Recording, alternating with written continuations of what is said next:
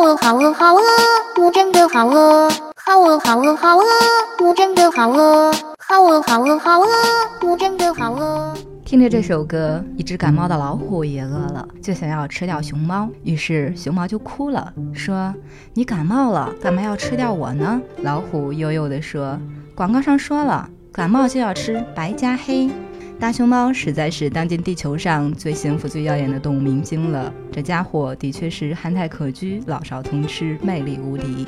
一家国外媒体在采访一个国外女科学家时，问了一个颇具代表性的问题：世界上比大熊猫更濒危的动物多的是，而大熊猫占据了那么多的人力、财力、物力、科研力，是不是就因为它长得太可爱了？这位女士的回答也真是实在。您说对了。没办法，它们真的是太可爱了。我们科学家也是人啊。然而，这位可爱至极的动物明星却有着超乎你想象的懒惰。大熊猫到底有多懒？小七为你揭秘。一项最新研究从新陈代谢的角度进行了分析。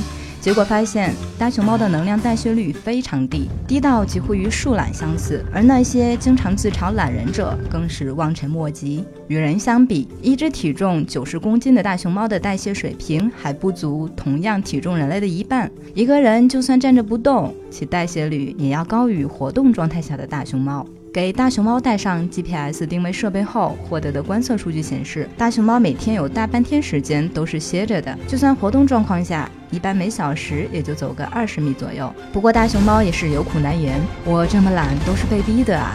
都知道大熊猫喜欢吃竹子，但它祖上可是实打实的肉食动物。就是今天，也时常有大熊猫饿极了下山偷吃村民家牛羊的消息。大熊猫吃竹子，实在是自然界中抢夺食物竞争激烈而吃竹子者少这种情况下的无奈之举。尽管吃了那么多年竹子，大熊猫的消化系统还没有完全适应，其肠道依然保持着食肉动物的特征。竹子营养和能量低且难以消化。大熊猫每天不得不进食大量的竹子，才能满足其生命活动的需要。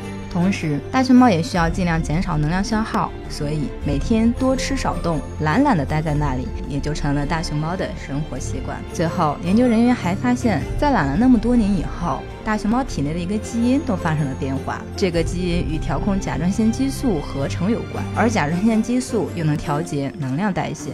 对于大熊猫这种懒到基因里的行为，小七也只能说，我也真是服了它了。